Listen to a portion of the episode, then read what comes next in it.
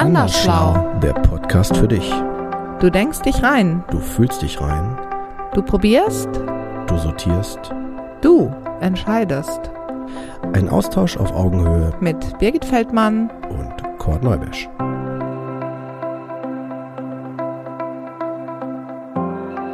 Herzlich willkommen zu einer neuen Folge von Andersschlau, der Podcast für uns alle. Genau, ja, herzlich willkommen. Genau, und wir sind auch heute wieder live und in Farbe, zumindest hier vor Ort. Sehen wir uns nicht mehr online im Pilzwald, ne, sondern jetzt wieder hier live und in Farbe und für euch natürlich für eure Ohren ein, eine ganz andere Audioqualität. Ja, genau, die Audioqualität, das ist ja das, was ich tatsächlich mit einem Wermutstropfen verfolgt habe. Aber wir haben auch hier einen wunderschönen Hintergrund für euch ausgesucht. Ich würde sagen, wir befinden uns im Dschungel, ne? Ja, so kann In man es auf einem sehr kitschig sagen. künstlichen Ja. Dschungel, aber es sieht sehr dschungelig aus. Ja. Hm, genau. Ja, Ja, und für euch natürlich trotzdem, wir machen das Themen, den, den, das, die Themen-Special Dingensbums Gedöns, Bindung und Beziehung genannt. richtig, machen wir weiter und äh, die Folgen, die jetzt kommen, mit dieser eingeschlossen, gehören natürlich dann auch dazu. Und ähm, genau, ja, Ja, los geht's mit unbewusst wahrnehmen. unbewusst. So haben wir wahrnehmen. diese Folge heute äh, tituliert. Richtig, Und ähm, wir sind ja immer noch in der Beziehung zu uns selbst. Noch einmal ähm, resümierend gesprochen. In der ersten Folge haben wir uns konzentriert auf das Urvertrauen, also auf äh, im Prinzip frühe Anfänge und wie wichtig ähm, es grundsätzlich für jede Person ist, also jetzt ganz unabhängig von unserem Themenbereich, äh, Bereich, ähm, sich wahrzunehmen, sich zu entwickeln und ähm, eben Vertrauen in die eigene Person ähm, zu entwickeln. Und beim letzten Mal, also beim zweiten, äh, bei der zweiten Folge in diesem Themen-Special sind wir eingegangen auf die Bedürfnispyramide nach Maslow. richtig. Und wir haben den Begriff der Identität vorgestellt und auch das letztlich Zusammenspiel aus beidem äh, versucht herauszustellen. Es war uns da sehr wichtig, ähm, euch noch einmal klar zu machen, inwieweit ähm, da begabte Menschen sehr gerne, jetzt nochmal auf die Pyramide von Maslow gesprochen, Stationen auslassen. Das heißt, äh, dass ähm, der begabte Mensch sehr gerne eigene, zum Beispiel auch physische Bedürfnisse vernachlässigend, um eben selbstverwirklichende äh, Maßnahmen, ja, Projekte umzusetzen, bereit ist, vorzunehmen. Dass wir aber eben versucht haben herauszustellen, dass es natürlich Sinn macht, all das irgendwann in eine Balance zu bringen. Denn ansonsten läuft ja in der Person etwas schräg, mag ich sagen, und ist irgendwann auch einfach schlichtweg nicht mehr gesund und im Einklang mit der Körperlichkeit mutmaßlich. Ich sehe dich die ganze Zeit nicken, das können die Hörer natürlich nicht sehen. Also er nickt. Er nickt zustimmend zu meinen Worten. Genau. Jetzt haben wir heute gesagt, unbewusst wahrnehmen und meinen natürlich nicht nur dieses Wortspiel, sondern es geht tatsächlich um, was nehmen wir bewusst wahr und was nehmen wir unbewusst wahr. Was würdest du erstmal sagen, Kurt? Was, was erlebst du? Jetzt erstmal ganz allgemein gesprochen. Was äh, beobachtest du da? Wie viel nehmen Personen so allgemein in deiner psychotherapeutischen Praxis, die dir begegnen, wahr?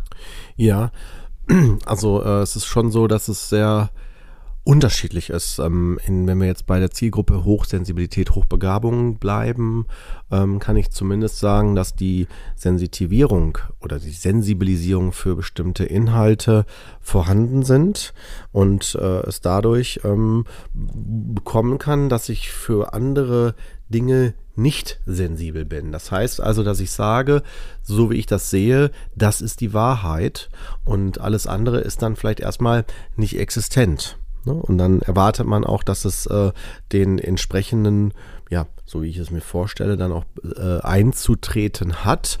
Und wenn das nicht so ist, dann äh, bin ich erstmal überfordert oder denke, ähm, irgendwie, es muss sich noch was ändern. Also das heißt, ich habe eine eventuell sehr, sehr, sehr differenzierte oder eine hohe sensitive Wahrnehmung in bestimmten Bereichen und wir sind ja jetzt gerade nur im klinischen Alltag, du fragtest mich nach der Praxis und äh, da, da kommt dann auch der, ist der Nährboden für die Symptomatik, ne, dass die Symptomentstehung kommt. Da habe ich halt natürlich auch blinder für andere Bereiche die mir dann sich nicht erschließen. Also sprich, wird mal deutlich, wenn ich bestimmte äh, Realitäten für mich nicht wahrhaben kann oder will, weil vielleicht ich eher in einem Umfeld groß geworden bin, wo Wissen, äh, gute Leistung, Doktortitel, Funktionieren, was auch immer, auf oberster Stelle stehen, aber ein Gefühlsaustausch oder über Gefühle reden, generell eher bla bla bla und unnötig, Zeitverschwendung und machen wir nicht und ne, ist alles eh nur Wischiwaschi und ne, soll mehr der Fokus auf Fakten und äh, ne, Leistungen liegen. Ähm, da erweist es sich dann so, dass ein, ein Austausch mit den eigenen Gefühlserleben eher schwierig ist und dann, wenn aber die Problematik, die Symptomwertigkeit in diesem Bereich der Emotionalität aber zu finden ist, weil der Nährboden dort ist für die Problematik, weil ich vielleicht merke, vielleicht geht es mir gar nicht so gut, aber ich will nicht jetzt diesen Bereich aufmachen, weil mein Verstand sagt mir die ganze Zeit, was soll das? Na, jetzt ist mal gut, genug getrauert oder genug äh, analysiert oder damit beschäftigt, jetzt muss auch mal gut sein. Ne? So nach dem Motto, so könnte man das sagen. Da hat man dann den Anspruch an den an, an, an das Menschsein, dass man funktioniert.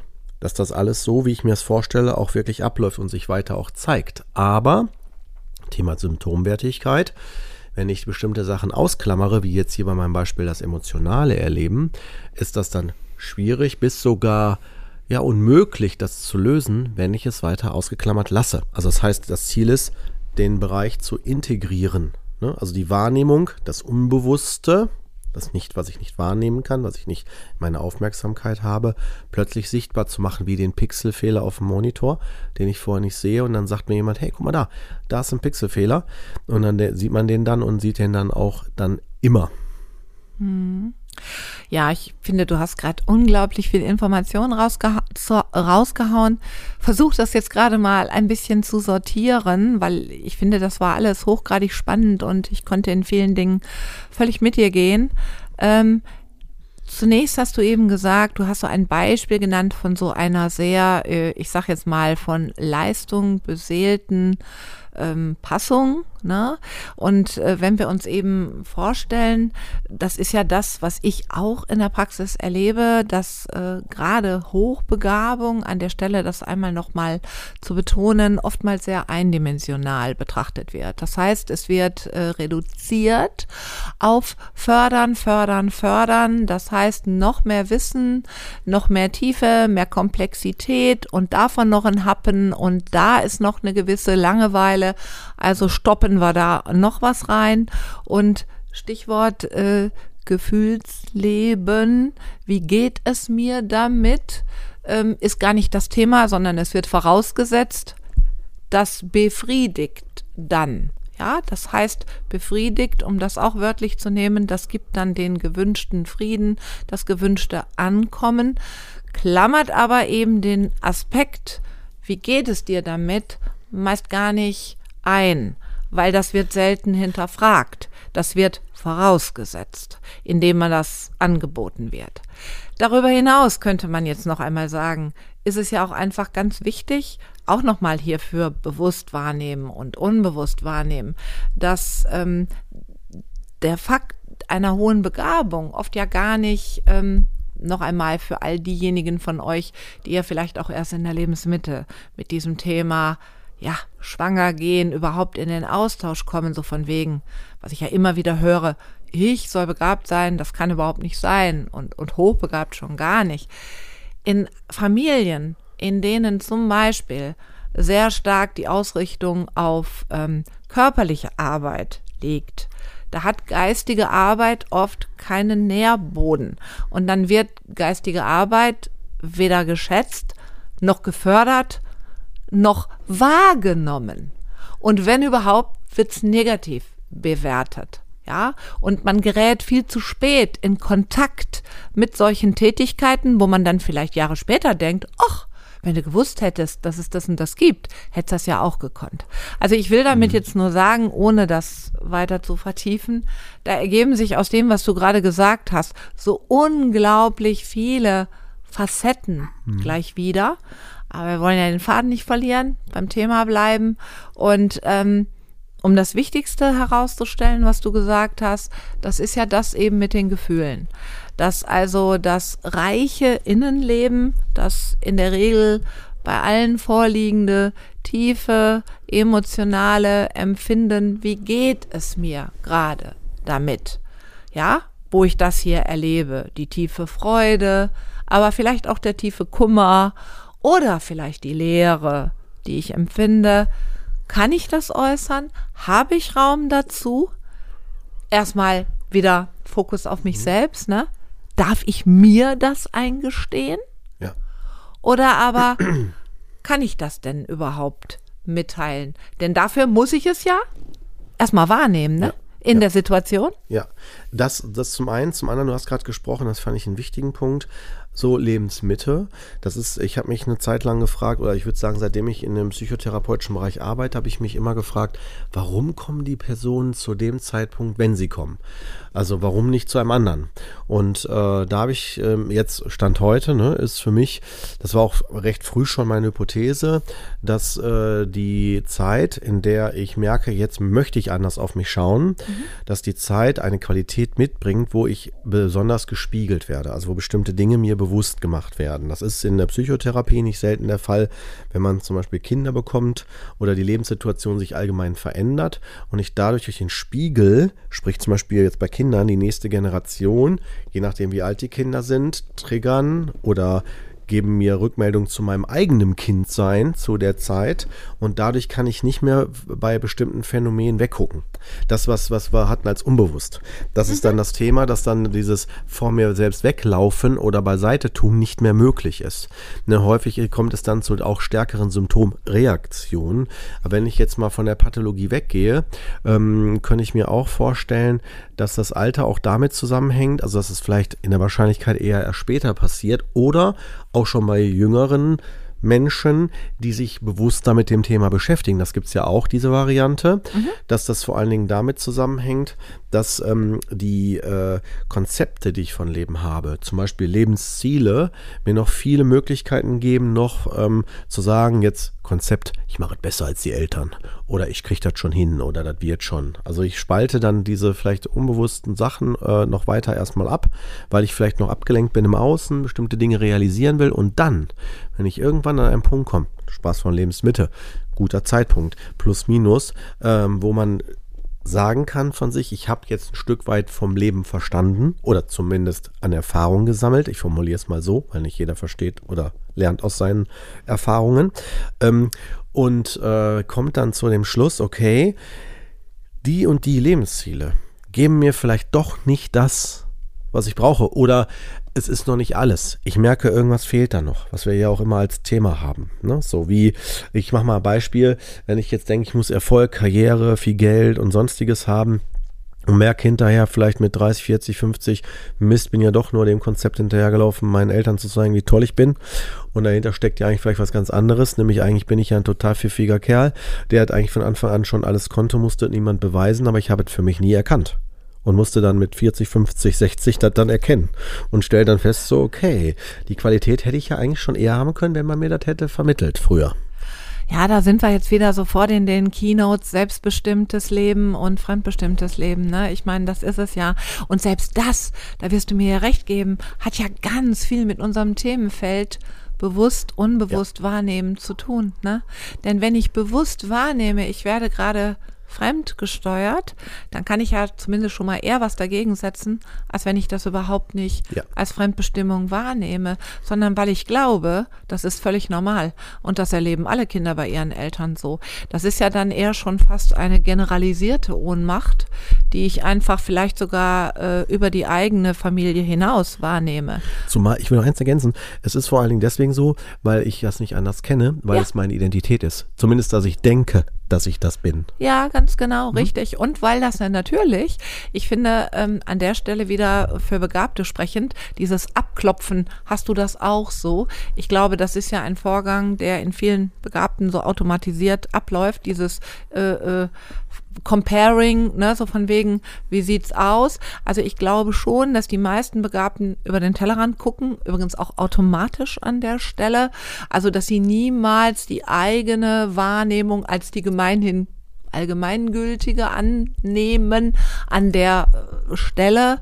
Aber ähm, wenn dann eben abgeklopft wird, links und rechts ist es ähnlich, ja gut, dann scheint es wohl so zu sein. Alle heiraten, alle kriegen Kinder, alle machen dies und das, alle äh, machen das. Und dann sind wir wieder ne, bei diesem Falschfühlen oder Andersfühlen. Ne, überangepasst sein, dann bist du eben entweder in Rebellion oder in der Überangepasstheit. Es, es, es werden jedenfalls daraus, kann man ja sagen, richtige Phänomene. Und die Basis ist ja vielleicht kommen wir wieder darauf zurück, bewusstes, unbewusstes Wahrnehmen. Ich aber kann dir sagen, per Stand heute, dass ich ja nun mittlerweile doch sehr viele äh, begabte Menschen treffe und getroffen habe und ich stelle wirklich fest, die bewusste Wahrnehmung ist da durchaus heterogen verteilt. Also da mag ich sagen, ist es tatsächlich so, wie du das ähm, eingangs äh, geschildert hast. Äh, das, hast das hast du sehr schön geschildert. Also, ähm, dass das teilweise kontextabhängig äh, ist. Und äh, dass es da tatsächlich fast Welten, kann man sagen, ne, gibt, ja. die für die Person ja so gut wie nicht existent sind. Ne? Ja, auf jeden Fall.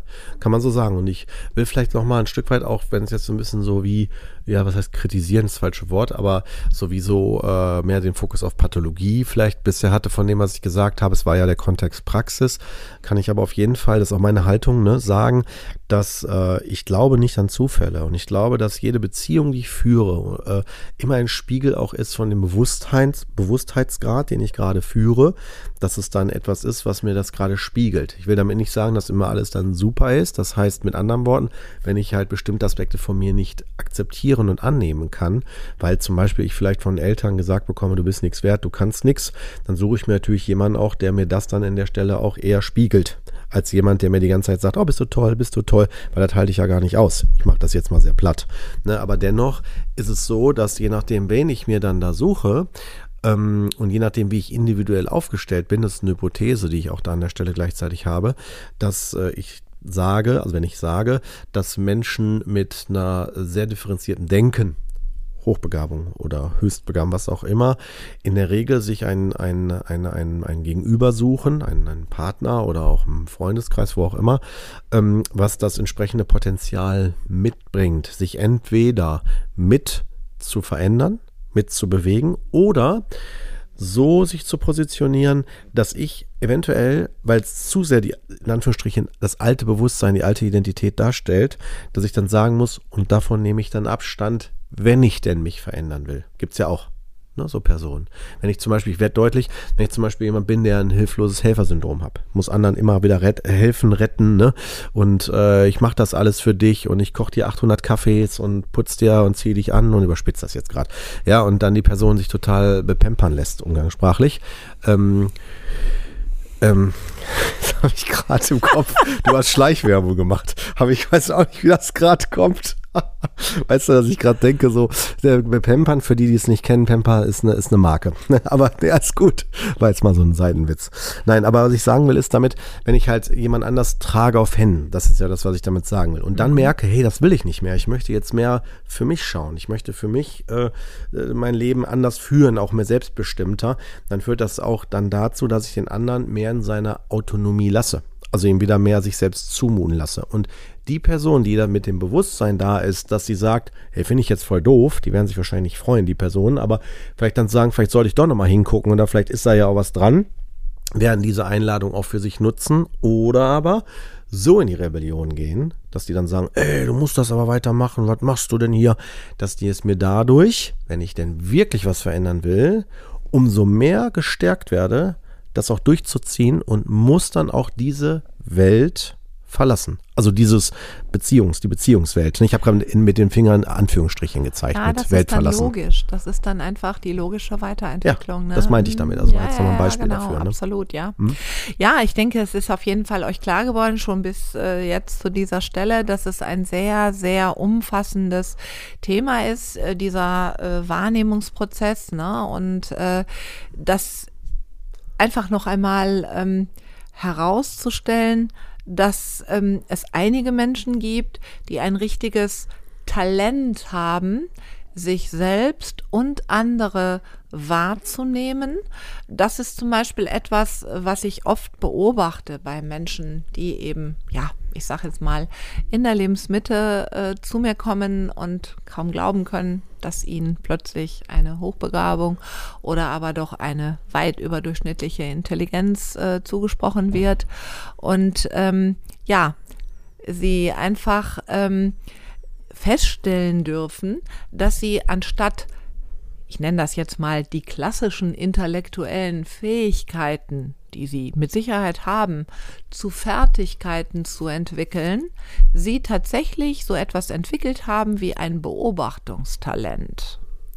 Also eine absolute, man könnte fast sagen, Sherlock Holmes Expertise für sich selbst und andere Menschen, weil sie weit über das eigene Erleben hinaus so eine, man kann ja fast sagen, wertschätzende Beobachtungsgabe geschärft haben für eigenes Erleben, für das Erleben anderer, äh, den Abgleich mit dem Ist, dem Plan, dem Soll, Zustand und ähm, einfach die Begabung es möglich macht, dass alles in Sekundenschnelle, was einem jahrelangen Übungsprozess letztlich geschuldet ist, ähm, das Ganze möglich macht.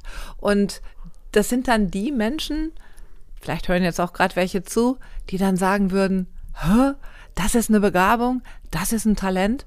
Oh ja.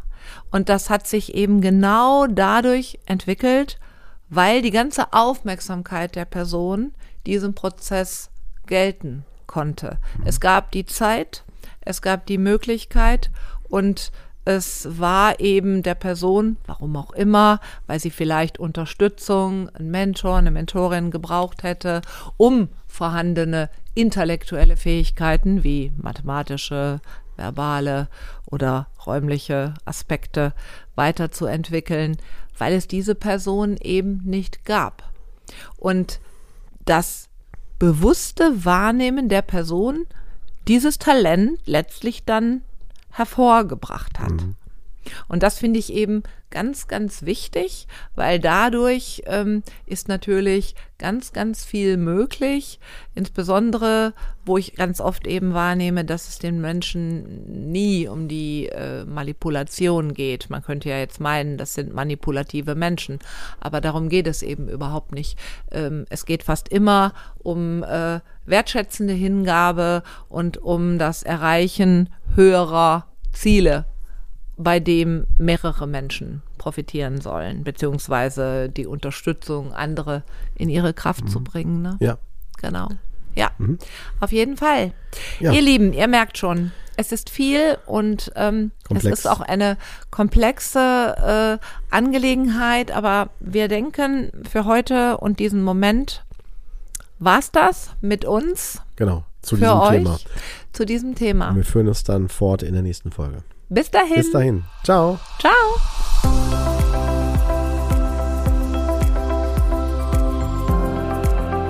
Du tust es. Du bist es.